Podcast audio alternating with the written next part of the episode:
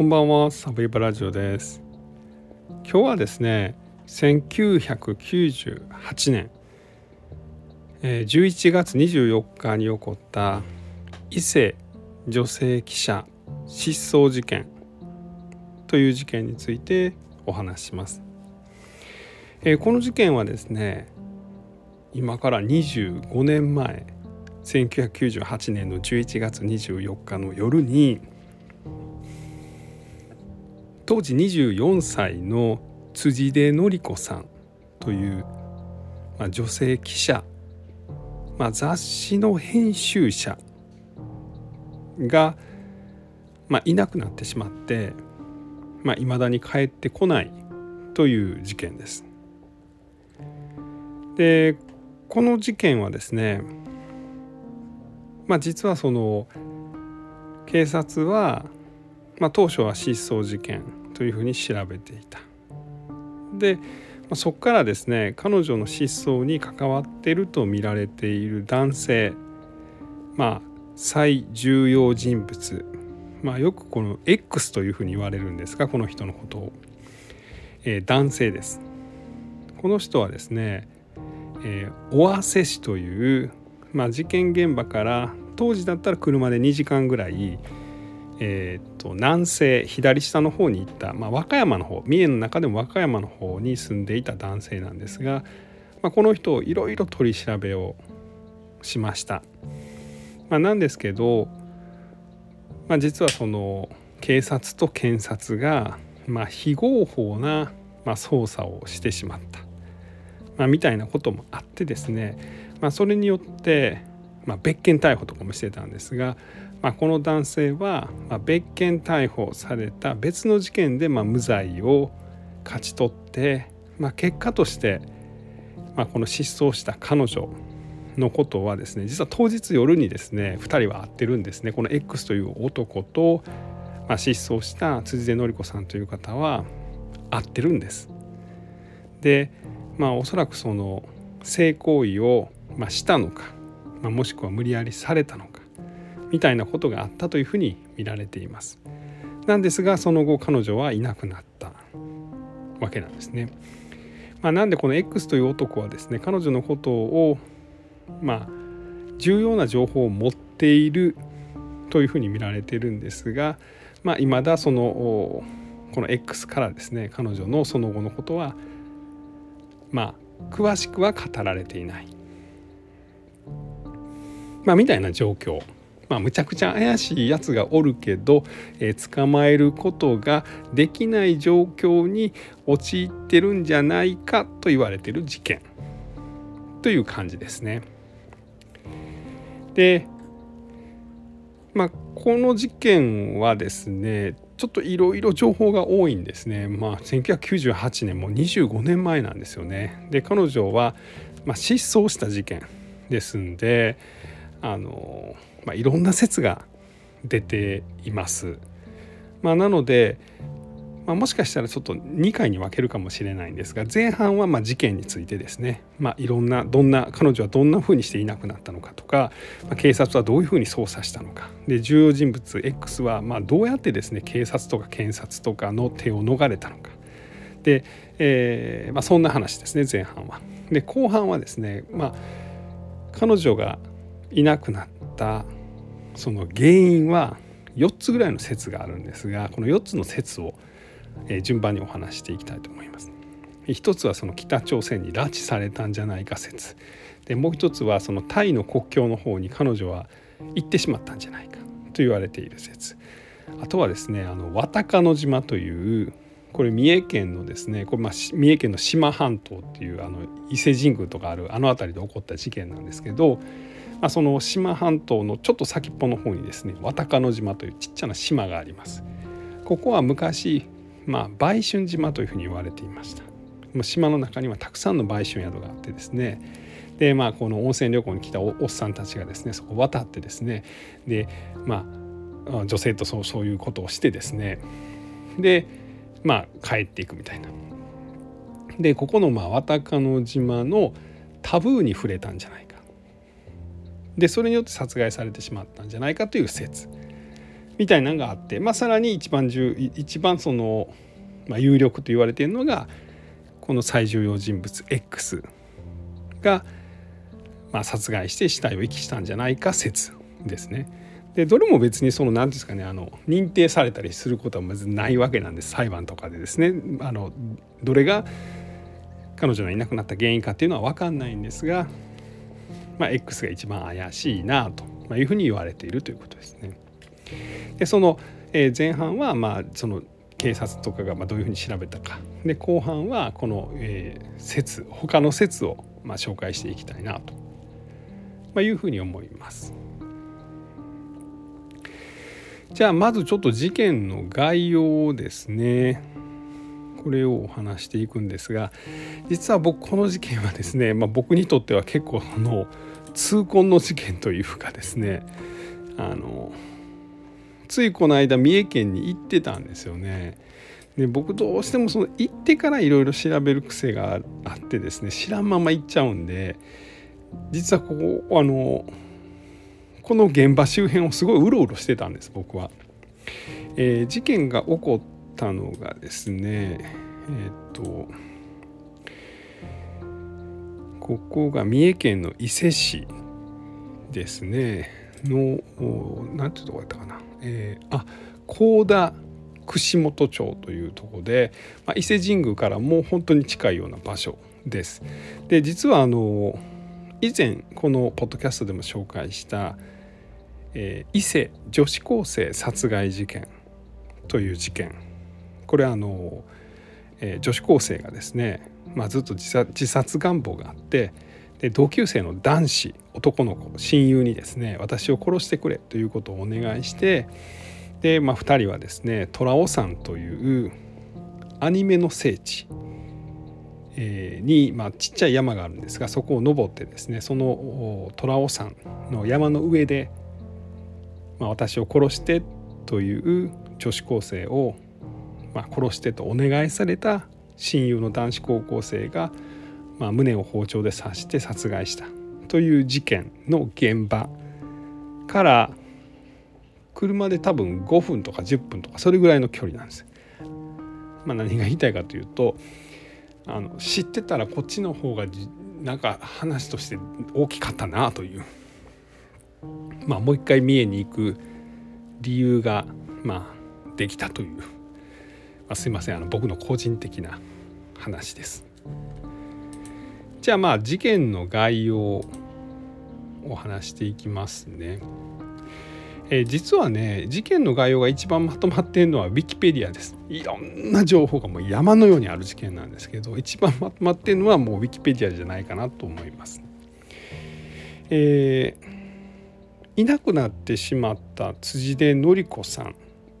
という方なんですがこの人はですね、まあ、あのご実家は三重のもうちょっと北の方にあるんですけどと大学は京都の立命館大学に行っていました。彼女1974年生まれなんでご存命やったら、まあ、40後半ぐらいですね。僕の2つ上ぐらいになるのかな。であの京都の立命館大学というと関西では私立は関西の私立ではそのトップクラスですよねカンカン同率、まあ、同志社とか立命とか関大とか関学とかと並んで関西の私立トップと言われている大学です。で実はこの辻出さんは法学部出身で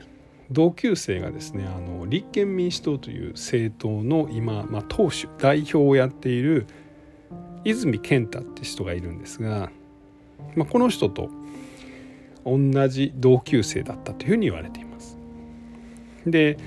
まあ、立命を出てですねで彼女はおそらく新聞記者になりたかったんだと僕は思います。なんですけど就職してるのが多分1997年、まあ、バブル崩壊して、まあ、ちょうど低迷日本経済低迷した時でで彼女は、まあ、地元実家のある伊勢の方のですね、え、伊勢文化社というタウン誌とかまあ、そんなのを出している雑誌社に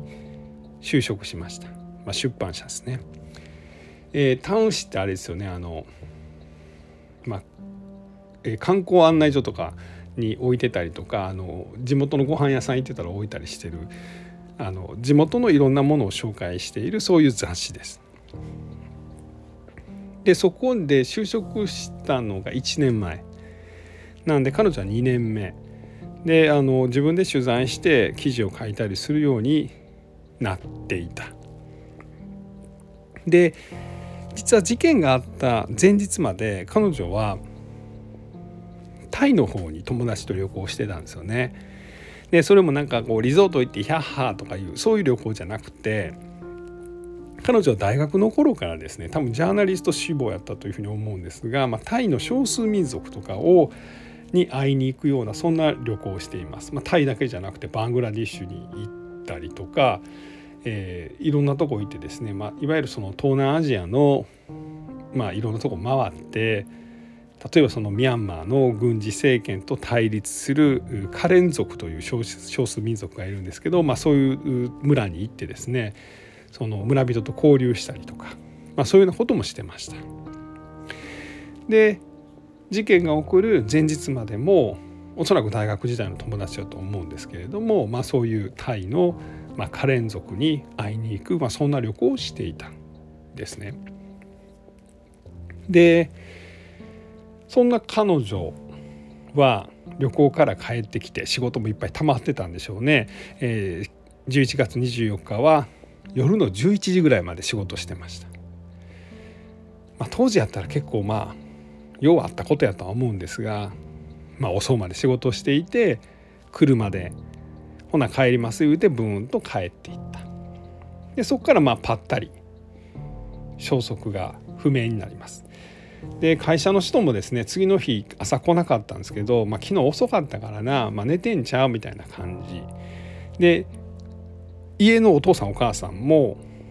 まあ、彼女の仕事は雑誌の記者とか編集者なんで徹夜して会社に泊まることもあった。あの子会社泊まってんちゃうの。まあ言うてる間に連絡も来るわ、まあ、みたいな感じ。なんですけど、まあ、夜なっても帰ってこなかった昼過ぎになっても帰ってこなかったんで会社の人があの「のりこさんどないしてますか?」と家に電話したら「えこっち帰ってきてないですけどそっちおるんちゃいますの」まあ、みたいなことになって、まあ、えらいこっちは警察に相談まあそんな感じでした。で実は翌日にですね彼女の車が会社のすぐ近くの、えー、これ保険屋さんかな？なんか保険会社の駐車場から見つかりました。彼女の乗ってたのは日産のマーチだったと思います。あのちっちゃな車ですね。コンパクトカで、まあ、車内は綺麗なんですけどいくつかちょっと変な点があった。彼女はいつもカーステレオ、まあ、音楽とかラジオとか、まあ、そんなかけてたんですけどそれが切られていた。で彼女は吸わないタバコが残っていた。で彼女の体のサイズと座席の位置が全然違うかった、まあ、要は男とかが乗ったんじゃないのみたいな感じになってたで、まあ、警察はですね、まあ、すぐにまあ捜査をすればよかったんですけど、まあ、家出でしょうみたいな、ま、感じでなかなかすぐには捜査をしなかったんです。でただ何日も出てこないんで、まあ、それによって、まあ、結局三重県警も、まあ、捜索に乗り出します。で彼女がいなくなった11月24日彼女は誰かと電話したんちゃうか、まあ、みたいな携帯電話の通話歴を調べたところ、まあ、その後最重要人物というふうに警察が言っている、まあ、X という男性にたどり着きます。この人はですねあの三重県の尾鷲市というとこに住んでました。まあ、結構ご実家金持ちということで、まあ、家業を手伝いながらですね熱帯魚のま販売店なんかをまやっていた。それもまあその尾鷲市なのかその近くの町なのかというふうに言われてるんですがでまあ金持ちやったんでしょうね、まあ、青年会議所、まあ、JC とか言われるやつですけどあれどういうふうに例えたんやろなあの、え、40ぐらいまでのまあ地元のなんかいろいろお商売やってはる人が集まる、まあ、商工会議所のちょっと若い版みたいなあんなやつです。あこの副理事長みたいなのもやってでなんか三重県全体がですねなんかあの東紀州体験プロジェクトみたいな、まあ、観光振興のですねプロジェクトをやってたんですよね。で彼女はそのタウン誌の雑誌編集者、まあ、伊勢文化社の記者なんでまあそのそういうのでいろいろこう取材せなあかんという時に、まあ、実はその市役所の人尾鷲市の市役所の人がですねあこの人なんか顔広いからあのこの人にいろいろ取材したいとこどこ取材したいか聞いてみたらどうですかっていうのでいなくなってしまった辻出さんと、まあ、被疑者となった X は出会います。でそれがですね事件の3ヶ月前ぐらいっていうふうにまあ言われています。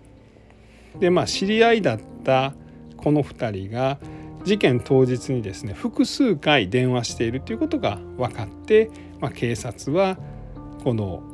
X に任意同行を求めました。これがもう事件から3ヶ月ぐらい経った1999年の1月の26日。で、まあ、3日4日1週間ぐらいですね。この X は調べられた。でこれでもう落ちんじゃないかと。X は白状するんじゃないかと、まあ、いうようなことも思われたんですが、まあ、実はこの事件を担当したのがこれ室木哲明さんという、まあ、敏腕弁護士さんでした。でこの2人はですね、まあ、警察の調べではその当日ですね彼女のいなくなった11月24日の夜の11時ぐらいに2人は会いました私は辻出さんに会いましたと。ここまでは認めた。どこで会ったの？で彼女の車が置いてあった保険会社の駐車場ですと。で僕も尾鷲から車で2時間ぐらいブーンとかけてブーンと会いに行ったもんで、まあ、しばらく1時間ぐらいドライブをしてたんです。何の話してたの？まあ、実はま仕事上で彼女に迷惑をかけたから、まあ、そのお詫びをしましたと。でもしばらく車で走ってで彼女を降ろしてで僕は帰りましたというようなことを言ってた。まあなんすけど結構まあ怪しいと。まあいうことで警察はこの X を逮捕します。逮捕したのが2月10日ぐらいですよねだから1月26日から2月3日までガーッと取り調べをして2月10日に別件で逮捕した。この別件逮捕っていうのが、え事件の起こるちょうど1年前ぐらいにですねこの男は、まあ、JC って青年会議所ですよね。でまあそのまあ若社長みたいなボンボンみたいなの集まりって言ってもまあまああんま間違ってないんじゃないかなと思うんですがあの JC の人すいませんね。で東京によく行ってた。でその時に、まあ、風俗嬢の人と知り合いになったでこのね X はちなみにめちゃくちゃイケメンなんですよ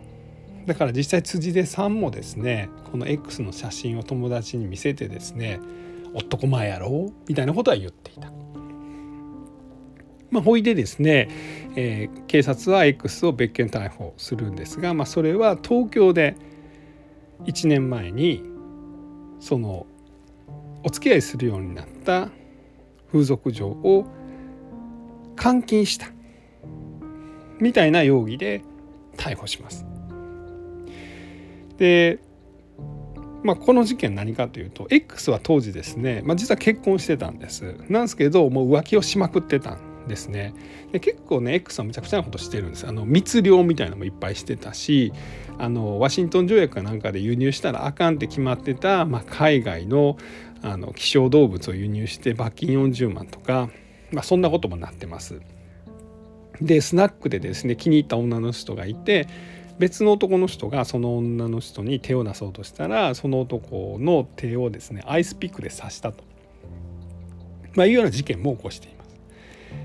で結構その薬なんかも服用してたみたいでなんか家で暴れるとかですね、まあ、そんなことを、まあ、当時の奥さんは、まあ、そういうようなことも言っていたと。えー、例えばですね、まあ、いきなり暴れ出して手がつけれなくなるとか結構いろんなこと言われてますよちょっと待ってくださいね。えー、あこれだこれだ。えー、これはですねその、まあ、後にも離婚してる当時の奥さんが、まあ、その奥さんがそのお父さんに言っててそのお父さんが記者さんに話した話なんですがこの X はまあ東京でまあ浮気しまくってたわけなんですが、まあ、東京行って帰ってくると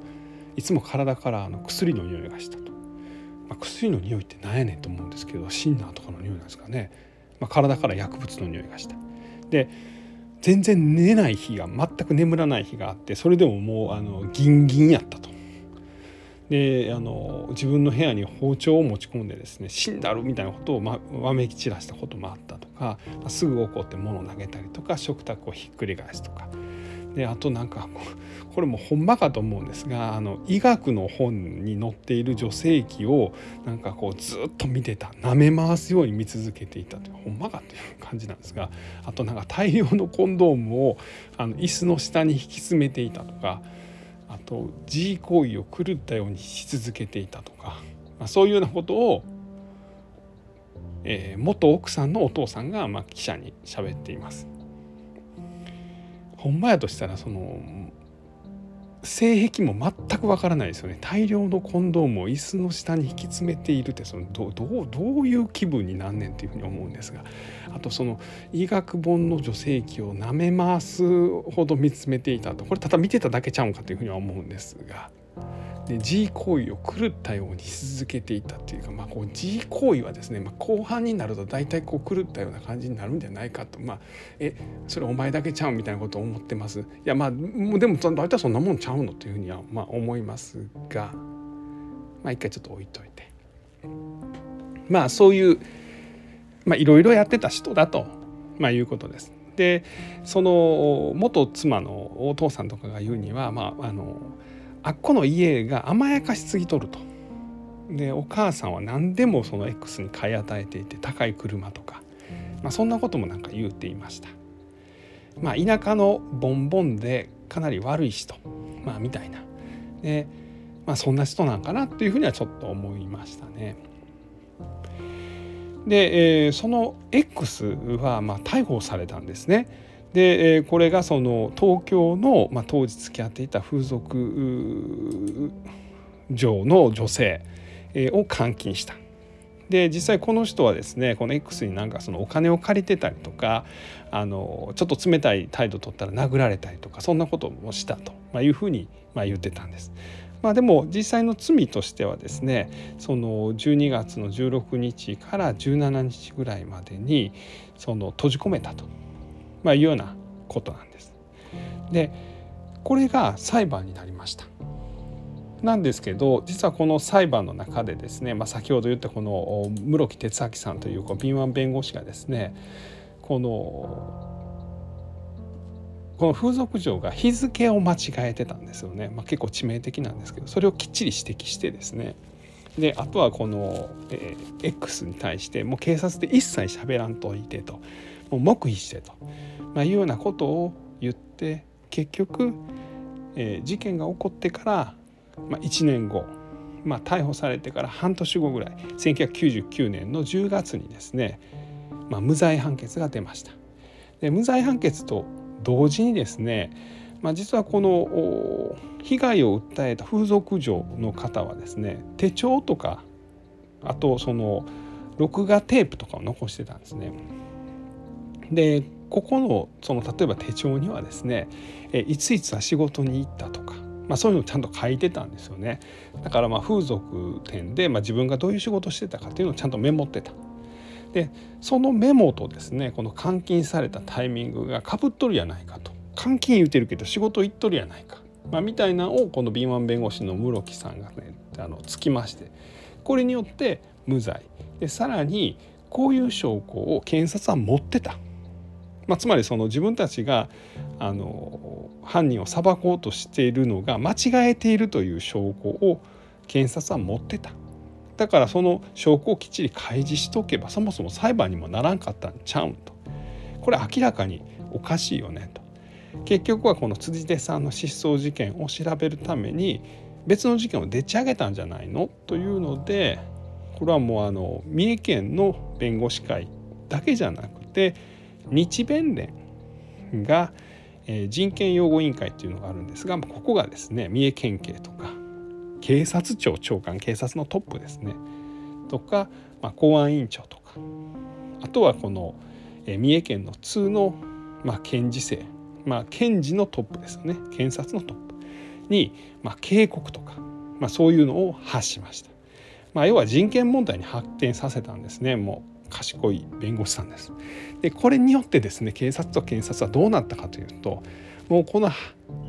X には触るなというふうになりました。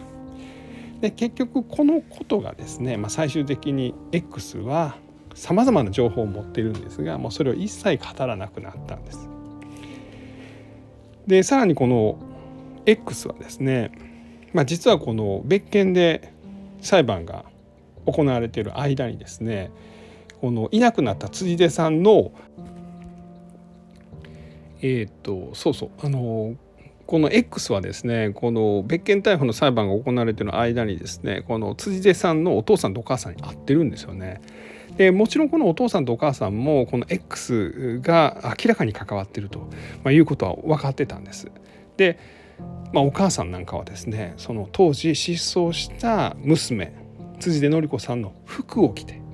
で会いに行ったりしてるんですよね要はその X に対してプレッシャーを与えようとした。まあ、なんですけどあのこの X は、えーと、今は何も喋れませんと娘さんのことは。で今行われている裁判で僕が無罪を勝ち取ったらあなたたちには全てを話すあなたのお嬢さんのことは全て話すと、ま、いう誓約書みたいのを書きましたそこにはですね先ほど言ったその室木哲明という、ま、敏腕弁護士の署名もしていた、まあ、つまりこの室木さんというこの敏腕弁護士はこの X のその主張にですねお墨付きを渡してたんです。で結果としては無罪を勝ち取った。まあ、それがどういう効果があるかというとこの被害者の遺族はですねこの X に対してこうマスコミとかでなんかこうに対してですねやっぱあの人が怪しいと思うと。なんとか検察は頑張って、まあ、別件の事件でもあのきっちり有罪にしてあの娘の事件の全員を明らかにしてほしいとかいう主張がこの期間できなくなるという、まあ、そういう効果があったんじゃないかというふうに言われています。この辺もだこの敏腕弁護士の室木さん賢いところですよね。で、まあ、結果としてこの最重要人物 X は別件では無罪を勝ち取りました。ほなまあ約束通りですねこの被害者の,、まあそのご家族ですよね失踪したあの辻辻出さんのご両親にですね X は知ってることを全部話すのかと思われたんですがまあ結局ですねいや話せませんと、まあ、いうことになりました。でそれもまあ自分じゃなくて、えーとまあ、自分のその親族が代わりにですねあの、まあ、無罪になったけど私はこの間ですねマスコミからものすごいこと言われたと。でそれも多分遺族のあんたらがマスコミに、まあ、いろんなこと言うたからやろうと。で彼女が働いていた、まあ、雑誌社の代表もなんかマスコミとくっついていろんなこと言うとったと。まあ、そんなやつらにも僕は二度と何も話せません。でもし今後話をする気に私がなったら、まあ、例えば内容をマスコミに漏らさないとか回答を上げつらうような、まあ、上げ足を取るような質問はしない。などの条件付きで弁護士を通じてあなた方に連絡する、まあ、それまであなた方の連絡は拒否するという宣告をしました。でさらにですねこの X とその敏腕弁護士はですねまあこの、まあ、別件逮捕は、まあ、ある意味冤罪とまあ、いうことにもつながるような事件やったんですけどこれによってですね確か3,000万ぐらいの損害賠償請求をしましたしえさらにはですねこの被害を訴えたその風俗嬢の人たちに対してもですね、まあ、3,000万円ぐらいのですね損害賠償請求をしました。でさらにはですねこのマスコミとかにもですねそのいろんなことを勝手に書いたやろというので損害賠償請求をちらつかせました。まあ訴え起こすぞと。まあこれで結局何が起こったかというとえ警察も検察もマスコミもこの X に対して手出しができなくなってしまいました。でそれを確認してからですね結局全てのあの損害賠償請求は取り下げてるんですよね。まあ、なので裏で何かの話し合いがついたのか、まあ、それとも、まあ、そのそういう効果を狙って、まあ、こう裁判を起こすぞということで、まあ、自分への疑いを退けようとしたのか、まあ、それともほんまに清廉潔白でですね、まあ、ほんまに訴えを起こそうと思って、まあ、やっぱやめとこうとほんまに思ったのかっていう、まあ、もちろんその可能性もあるわけなんですけどね。でこれによって、まあ、結局その、まあ、警察はその後もですね3万人から4万人ぐらいの延べの捜査員を導入してですねこの辻出典子さんの、まあ、消息を探るわけなんですね。でさらにはなんかテレビとかでもですねあのよく霊能力者の人がですねえー、彼女はどこどこにいるみたいなことを言うてですねでそこを調べてみるという番組とか、まあ、そんなんもありました。で、えー、被害者遺族、まあ、被害者遺族というか、まあ、まあ亡くなったかどうかは分からないんですけれども辻出さんのご両親は毎年11月24日にはですね、えー、近くでビラまきをしてですねあの2023年でもやってますよね25年経ってもまだやってるんですけれども、まあ、そういうことをま続けて、まあ、創作自体はま今でも続いていると、まあ、いうことです。まあ、なんですけど彼女はいまだにま戻ってきていないと、まあ、いうことが言われています。まあ、あの前半はこんなところです。で後半はですね、まあ、X についていくつか語られているその疑いの話まあ、海に捨てたんじゃないか説と山に埋めたんじゃないか説があります。であとはその北朝鮮の拉致で、まあ、これはもうほぼデマに近いような状況になっちゃってます。まあ、産経新聞っていうまあ新聞がですね、まあ、そういうのを書いたんですけど後でうあの嘘でしたみたいなことは言ってます。でまあ綿かの島説まあ、えー、売春島のタブーに触れてしまったんじゃないかという話もあるんですが、まあ、これもまあ、都市伝説に近いだろうと、まあ、いうようなことは言われています。あとはその彼女自身がですねタイの方に行った行ってしまったんじゃないか説、まあ、こんなんもあるんですがそれは後半の方でお話したいなというふうに思っています。えー、今週はこんなところでございます。ありがとうございます。